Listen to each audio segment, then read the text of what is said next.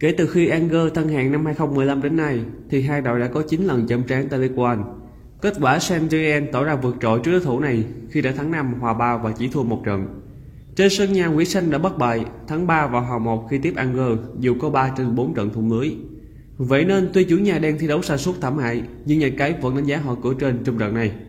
Sau 3 vòng đầu toàn thắng thì Saint-Germain vừa trải qua 10 vòng liên tiếp không biết thắng, thậm chí thua đến 7 trên 10 trận.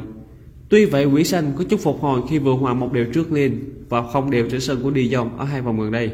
Họ cũng đã thắng 2, hòa 1 và thua 3 trận sân nhà mùa này. Trong khi đó Anger vừa thắng 2 trận liên tiếp, sau 13 vòng thì họ đã thắng 7, hòa 1 và thua 5 trận.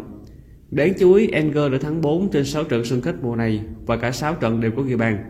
Xét về chất lượng đội hình thì đội khách cũng không hề thua kém chủ nhà. Vì thế hãy tin Anger sẽ đủ sức kiếm được ít nhất một điểm ra về. Theo chuyên gia của sơ kèo số 1, người chơi nên đặt niềm tin vào Anger và xỉu trong trận đấu này. Cảm ơn các bạn đã theo dõi video sơ kèo Santien Anger của sơ kèo số 1. Nếu thấy hay các bạn hãy nút like, chia sẻ và đăng ký kênh để chúng mình có động lực thực hiện những video tiếp theo nhé.